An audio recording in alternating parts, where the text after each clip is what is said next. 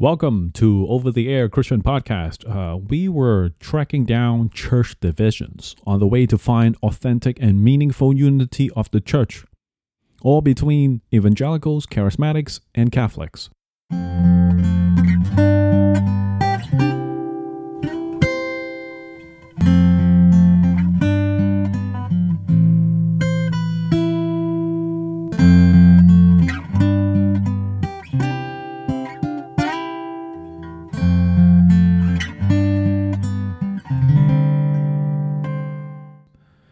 If we were to speak of true and authentic, meaningful unity for the church, we may have to address the roots of what has divided us.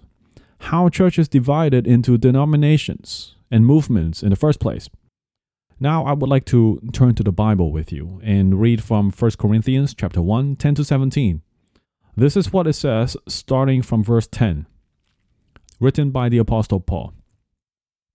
I appeal to you, brothers, by the name of our Lord Jesus Christ, that all of you agree and that there will be no divisions among you. Pay attention now, the Bible is talking about division. But that you be united, there's that word again, unity. Be united in the same mind and the same purpose. What's the purpose of our mind to unite on? We'll get to that. Verse 12. What I mean is that each of you says, I follow Paul, or I follow Apollos, or I follow Cephas. Cephas here is Peter. Or I follow Christ. Is Christ Jesus divided? Was Paul crucified for you? Were you baptized in the name of the Apostle Paul? This whole time it was the Apostle Paul himself talking. Rhetorical question from him. Was I crucified for you?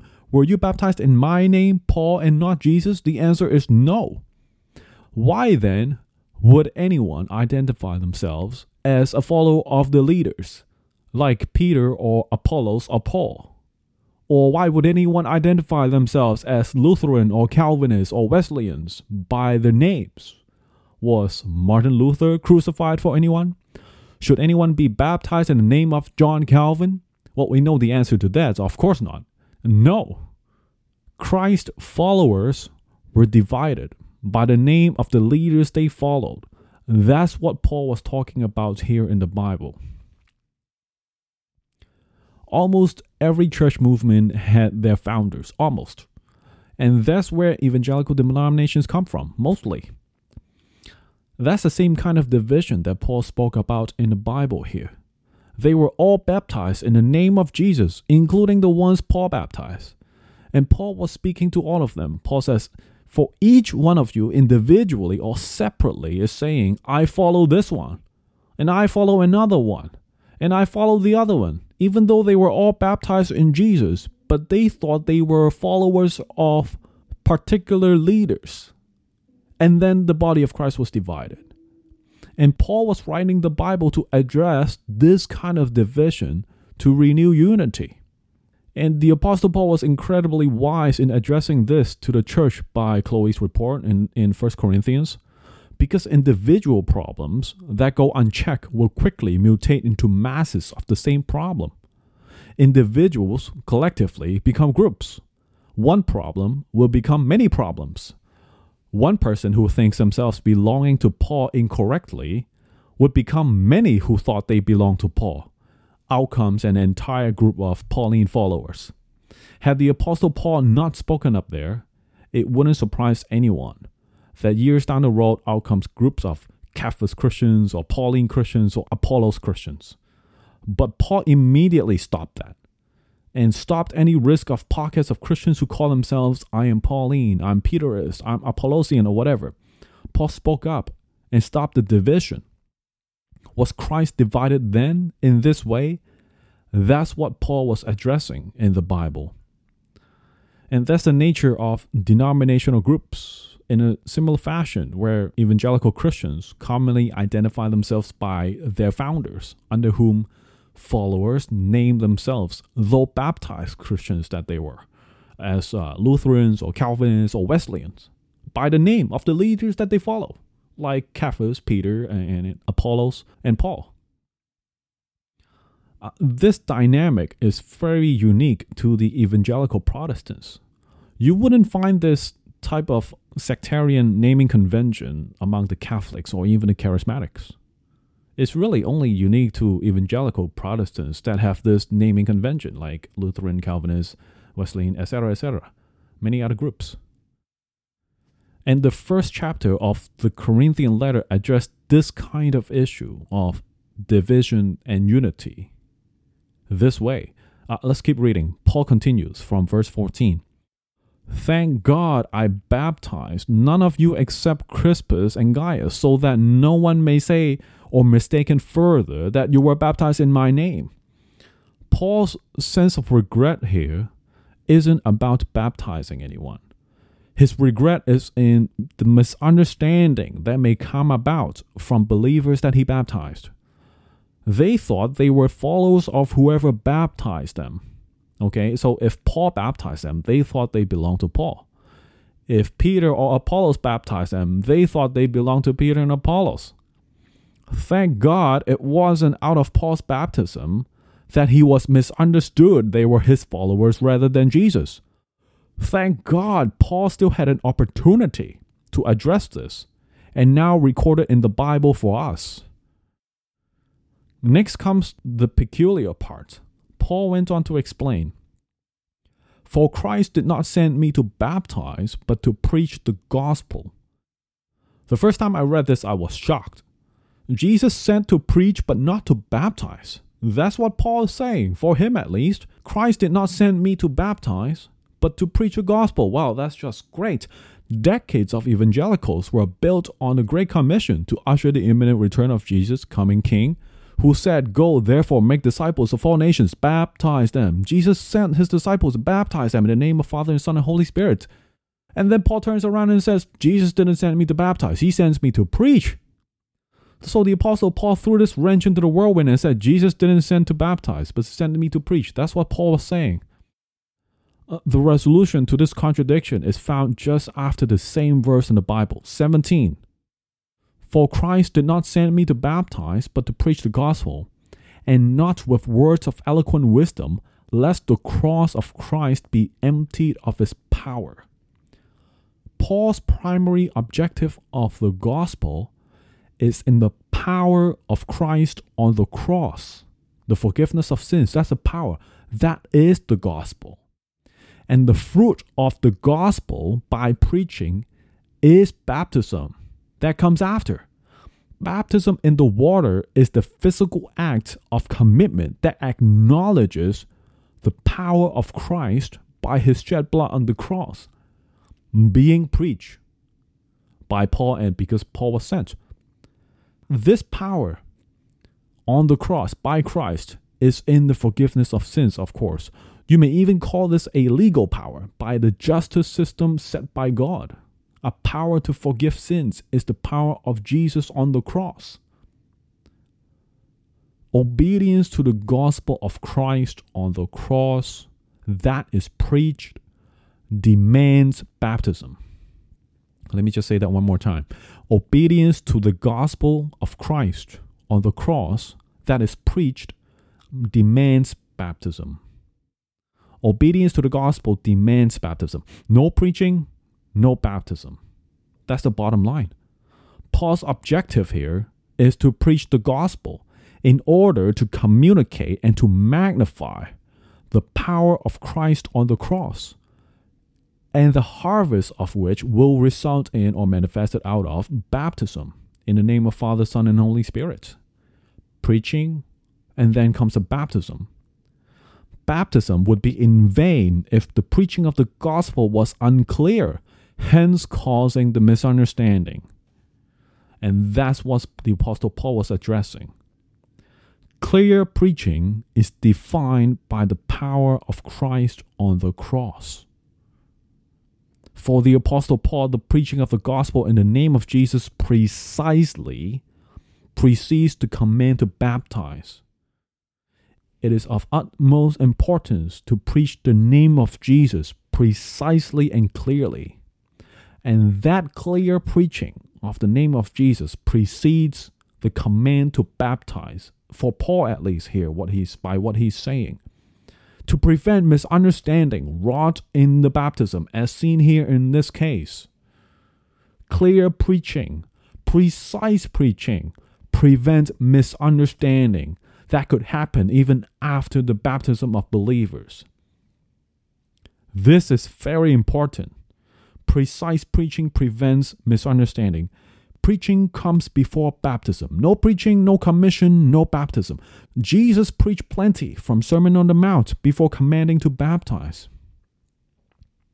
So this is from 1 Corinthians 1. I have two remarks here at this juncture on church unity and division. Number one, a simple takeaway from this part of the Bible is this. Clear preaching in the name of Jesus is important. And so is baptism in the name of the Father and the Son and the Holy Spirit. We preach so that we may baptize.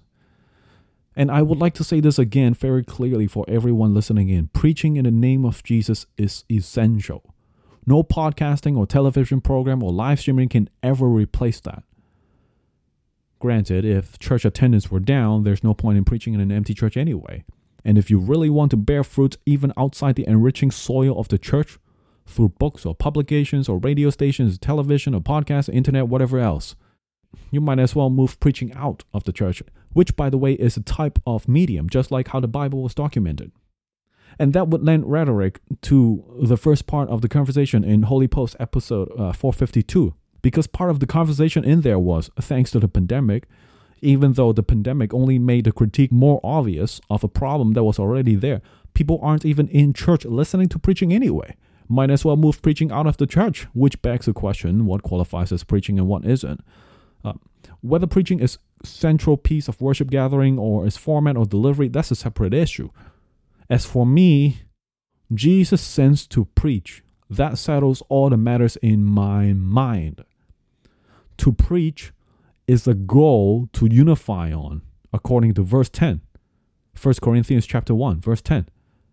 To preach precisely the gospel of Jesus according to his power on the cross. That should be what's on our mind. And that is the thing that we should unite on. Had there been division of any kind or at any scale, unite on preaching of the power of Christ on the cross. That's a really important and profound and a sure starting point of unity. When Paul says, be united in the same mind and purpose, he is speaking on preaching here. The power of Christ on the cross. To unite by preaching the power of Christ on the cross, of course. Begin unity on preaching the power of Christ on the cross precisely to prevent division and misunderstanding among believers. No matter the church denomination or banner, Lutheran or Calvinist, Catholic or Charismatic. This is a very worthwhile starting point. If we can even unite to preach together practically from the power of Christ on the cross on a doctrinal level, just start there. That's a great starting point if you ask me. At least this would honor the Bible's command. And that process may naturally rout out false teachers of any kind as well. Because later in chapter 15 of the same letter, 1 Corinthians, there were pockets of Christian believers who denied the power of Christ on the cross. That's the resurrection. That was also addressed later. To renew preaching is critically important at this time. Since I'm sure plenty of churchgoers have noticed by now through the pandemic, no one has to attend church physically just for the preaching or teaching. Therefore, gathering and worship must carry some other vital significance. More on that subject another time. Second remark, also from 1 Corinthians chapter 1, regarding division, unity, and more precisely on baptism. Baptism practically leads to membership of the church, and therein you have your denominational alignment. Wherever you get baptized, that's where your church membership resides, generally speaking. If you're baptized at a Baptist church, automatically you become a Baptist member. If you are baptized at a Brethren or Mennonite church, then you have your Mennonite or Brethren membership. And if you're baptized at a Lutheran, Anglican, Calvinist, there is your membership as well, etc., etc. And that's the same kind of divisive dynamic happening here in 1 Corinthians about baptism and membership under a leader. In 1 Corinthians 1, among each of them, they were baptized by Paul. and they thought they were under Paul. As in, some of their baptisms exposed the people's divisiveness and misunderstanding one by one, which Paul had to address in the Bible. Paul was saying, "Is Christ divided among you? Thank God I didn't baptize too many of you to cause any more misunderstanding, in case you ended up thinking that you're supposed to be a Pauline Christian, like you would a Lutheran Christian or a Pauline Christian or Calvinist Christian." Paul is saying, no, you belong to Jesus Christ. Don't say to yourself or to each other that you belong to Paul or Cephas or Apollos, etc. In the same way, you would not say so being under Luther or Calvin or Wesley. On and on and on, identified by your baptism or church membership that way. This is an inner spiritual matter that cannot be reflected by a baptism certificate. And that's how this part of the Bible speaks into the subject of unity and division. These two words are in there. The issue which Paul had addressed here in 1 Corinthians 1 is the same kind of misunderstanding or division that can still easily find its way into our contemporary evangelical church world today. Our labels may have changed. For Paul in his time, it was Apollos and Peter and Paul himself. Today, our labels may have changed by many denominations, since God had done plenty of amazing things in 2,000 years past from Paul's time in the Bible. So there are now many denominations. But what Paul was teaching here isn't as archaic or as irrelevant as you may think. Even today, the divisive dynamic can be found amongst genuine Christians today. Knowing the power of Christ on the cross far outweighs more significantly than denominational differences. I think this is what Francis Chan is trying to say. When you look at the way the others know and love the Lord and His Word, you can tell. They know the power of Christ on the cross. It wasn't just about denominational labels or banners or whether we are under this or under that.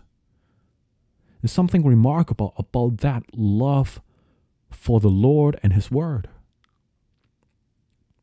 Believers and pastors all must take up the charge to safeguard doctrinal teachings.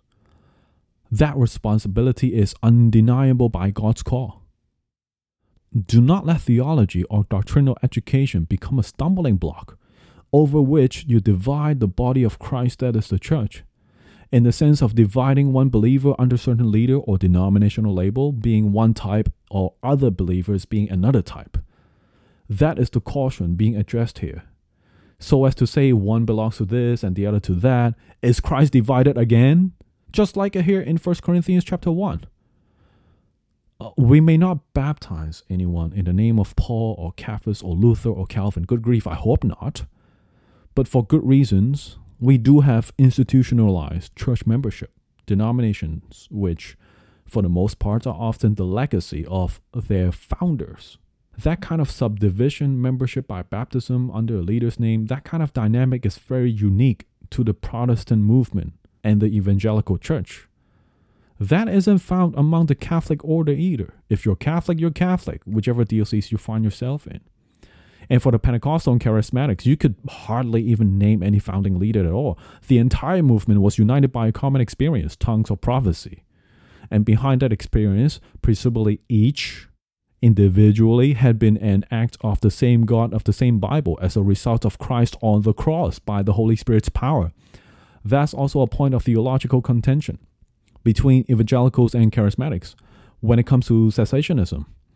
And had these experiences been genuinely of God and of the Bible, regardless of affirmation that comes from other Christian groups or leaders, they ought to also exhibit the marks of a born-again believer according to the same Bible, without a doubt.